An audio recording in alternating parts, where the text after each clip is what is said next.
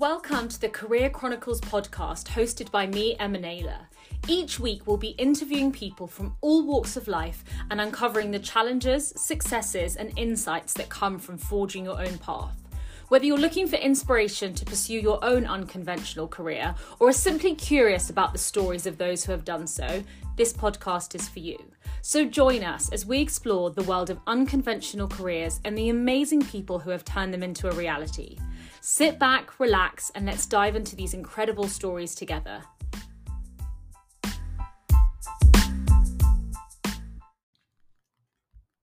Welcome back to the Career Chronicles podcast. I'm so excited to be hosting this week's episode. We are going to be looking at unleashing your true potential in the workplace and moving away from imposter syndrome. So, confidence in the workplace and imposter syndrome in the workplace is something that has come up a lot recently with my clients. So, whether you're looking just to get more confidence in the workplace with speaking to your colleagues or bosses or senior stakeholders, or if you're planning on going for an internal promotion or your next role, or even if you're planning on doing a full 180 move and start building a new career and are looking for more confidence, then this is the podcast episode for you. My name's Emma Naylor, and I'm a certified coach and NLP practitioner. And I'm going to be talking you through five steps to conquering imposter syndrome and unleashing your true potential in the workplace. So grab yourself a notepad put your phone on airplane mode, and let's start to explore the practical strategies and insights that can help you become more confident in your personal journey. First of all, Confidence is not a fixed trait, but rather a skill that can be cultivated and nurtured over time. So let's embark on this empowering journey together and get you from going to feeling unconfident to super, super confident in the workplace. So let's start. What is confident exactly, and why is it essential in the workplace? So essentially, confident imposes various elements, including self assurance, a belief in one's abilities, and a positive self image of ourselves. When we possess workplace confidence, we unlock the door to improved job performance, effective communication, which in turn increases opportunities. So, confidence can sometimes be hindered by barriers that I deal with with a lot of clients, such as fear of failure, imposter syndrome, negative self talk. And recognizing and addressing these barriers is super crucial to unlocking your true potential. So let's jump straight in. First of all, what is imposter syndrome? Essentially, imposter syndrome is a psychological phenomenon where individuals doubt their own abilities and feel like a fraud despite the evidence of their previous accomplishments. People experience imposter syndrome often believe that they don't deserve their success and attribute luck, uh, attribute it to luck and other external factors. They may have that fear of being exposed as incompetent or often worry that others will discover that they're not actually as capable as they appear to be. Definitely something that at the beginning of my journey and also running my own business that I experienced. Imposter syndrome can also affect so many var- uh, uh, various aspects of life, not just work, but it can include relationships, personal achievements, relationships with family, friends, all the way that we just carry ourselves every day. It is accomplishments, seeking support, and challenging negative self uh, perception that we want to start focusing on. So, if we start having a look at where imposter syndrome comes from, it can often come from a few different areas. The first one is the high standards and perfectionism. Individuals with imposter syndrome often set exceptionally high standards for themselves and believe that anything else less than perfection is failure.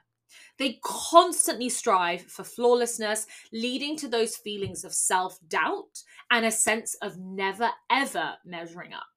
The second one is the fear of failure and making mistakes, where there's this intense fear of making mistakes and again, not meeting those expectations. The fear of failure can often be so strong that it becomes a barrier to taking risks or pursuing new opportunities interesting one is attribution bias, where people with imposter syndrome tend to attribute their success to other external factors such as luck, timing, or help from others, rather than acknowledging their own competence and hard work. This attribution bias undermines their self belief, thus playing into that imposter syndrome. Number four is a really interesting one because it's definitely something that I see a lot of my clients dealing with, which is social comparison. Comparing oneself to others and perceiving that everyone else around us is much more accomplished and is much more capable than us. This comparison continues to amplify those feelings of ina- inadequacy and reinforces that belief of actually being an imposter. The final one is a very interesting one, and that's past experiences, including the upbringing, again, society expectations, messages that we receive during childhood, or pressures to meet certain standards can often lead to that self doubt, again, leading into that imposter syndrome. There are two other things that it can also lead into, which is the fear of failure and negative self talk. So, the fear of failure, um, as we sort of touched on earlier, is the emotional and psychological response characterized by a strong aversion or anxiety towards failing in a particular task, goal, or even outcome. It's a very, very common human experience and something that a lot of my clients have been dealing with. Um, and it can really affect such areas as academics and careers and relationships. And it can really paralyze you and stop you from wanting to do the things that actually you want to do, but you're so scared of failing that you remove yourself from even giving yourself that opportunity. The other thing is negative self talk, which refers to that internal dialogue and those really, really critical thoughts. They can be self deprecating and very, very pessimistic. And it, it involves the tendency where we highlight the flaws of ourselves, the mistakes, or the shortcomings that we've made, while actually completely disregarding any of the positive aspects or achievements that we've ever actually made in our life. So, in mm. order to cultivate the workplace confidence overall, we need to start moving away from all of these things. We need to start understanding ourselves. And this is where that self awareness is super, super key as I said before, that imposter syndrome can stem from all of these different aspects and then lead into that negative self talk as well as that fear of failure. But I wanted to share with you today five main strategies and real life examples that you can use to start overcoming that imposter syndrome in the workplace and continue to grow. So, if you haven't, make sure you grab your notepad, make sure you're grabbing your pen, and be sure to take notes. If you are listening to this while you're driving, as I know a lot of my listeners do, listen to this episode, start thinking about some things, and then go home, re listen to it, and write some notes down. So, step one Acknowledge and embrace your achievements. Recognize your accomplishments and give yourself credit for your skills and contributions. For instance, if you successfully completed a challenging project or received feedback from a colleague or client, remind yourself of these achievements and the value that you've brought create a folder of all the praise you've received not just from other pre- people but also from your na- from yourself. Write notes about your achievements. I call this the jar of good. Create a jar and whenever you do something good get a little post-it note get a little piece of paper and write something good on it. Whenever you feel overwhelmed or you feel like an imposter get one out. Get them all out and review all of the incredible achievements that you have had the second one is seeking support from others. So, reaching out to mentors, colleagues, or friends who can provide that guidance for you. So, for example, if you're feeling super uncertain about your abilities, discuss your concerns with a trusted coworker or your boss, someone that you trust in that working environment who can offer you a little bit of a different perspective, hold that mirror up for you, and remind you of your incredible strengths. The third step is focusing on learning and growing. So, embracing a growth mindset is going to be so important if you are suffering with imposter syndrome and viewing those challenges and those hurdles as an opportunity for development. By continuously expanding your knowledge and skills, you are going to build that confident confidence over time. So, my invitation and recommendation to you is consider taking relevant courses, attending free workshops, or seeking out, you know, opportunities that are free and that are available for you to do online. As I said, there are a huge number of free resources out there, such as YouTube. Um, lots of coaches offer free coaching in their in their free PDFs and their downloads. There is so much stuff available there And the next thing is you can also ask your business if they would be willing to pay for you to go and do a course that is relevant to your role. Again, focusing on that learning and growth is going to be so important. The fourth thing is challenging that negative self talk. And I actually just got off a session with a client this morning where we really acknowledged and worked through the negative self talk that she's having, the comparison, the way that she speaks to herself. So, being mindful of your internal dialogue and challenging that negative self thought is going to be so, so important. For instance, if you catch yourself thinking, I'm not qualified for this promotion, reframe it to, I may not have the skills yet, but I can learn and grow into this role. My next question to you is How would you talk to your friend? Would you say that they're silly for trying?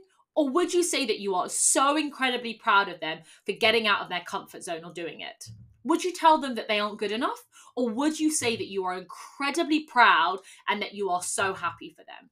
Think about how you are talking to yourself versus how you would speak to your friend and start challenging that self talk.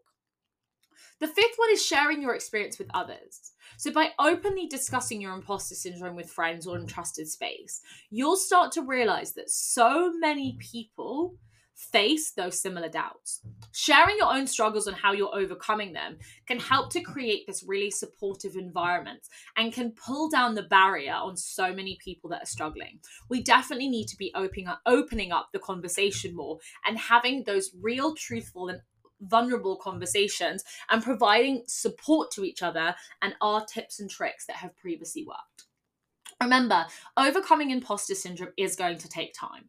These strategies that we've spoken about, along with perseverance, self compassion, can help you build and thrive in your workplace. So sit down with these points, write down a few plans of actions, and start working on it.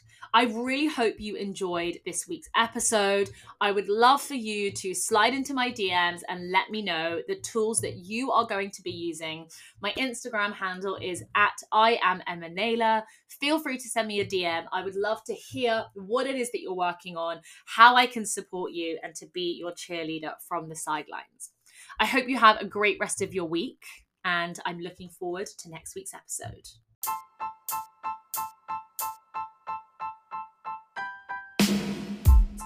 Thank you for joining us on this week's episode. We really hope that you've gained valuable insights into what it takes to carve your own career path. Remember, whether you're an artist, an entrepreneur, or anything in between, there is always a way to pursue your dreams and create a fulfilling career for yourself. The key is to stay true to your passions, be persistent, and never give up on your goals. As always, we want to thank you, our listeners, for joining us on this incredible journey. We look forward to bringing you more inspiring stories in the future, so stay tuned for our next episode. Until then, keep pushing the boundaries, chasing your dreams, and living your most unconventional life. Thanks for listening.